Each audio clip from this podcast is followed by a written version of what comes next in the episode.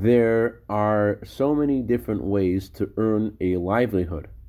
But the Rebbe Maharash, the fourth Rebbe of Chabad, said that nowadays, already in his time, the way parnasa, the way people earn their livelihood, is like the manna bread falling from the sky. In other words, it's something which is completely beyond our understanding. Good morning. Of course, if we live our lives in sync with God's words, we are going to be blessed. In chapter 16, verse 16, where God instructs the Jewish people to gather the manna bread, that is a verse that has every single letter of the Hebrew alphabet. Because by keeping the Torah, which is written with all the letters of the alphabet, we bring blessings upon ourselves.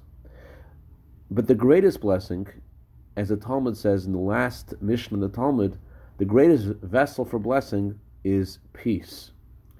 Reb Meir of Premishlan used to say that when Jews get together, they wish each other well and they wish each other l'chaim.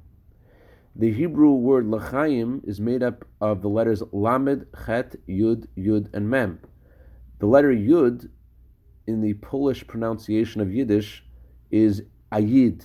When two yids get together and they say l'chaim, after they've finished, the, when the yids go, when the yudin are gone, you have lechem, you have bread, you have livelihood. When Jews get together wish each other well, it's a blessing for all good. To dedicate a minute of Torah today to Yoel and Sarita Oberman in honor of Yoel's upcoming birthday for a year of bracha v'atzlacha, begashmius uveruchnius.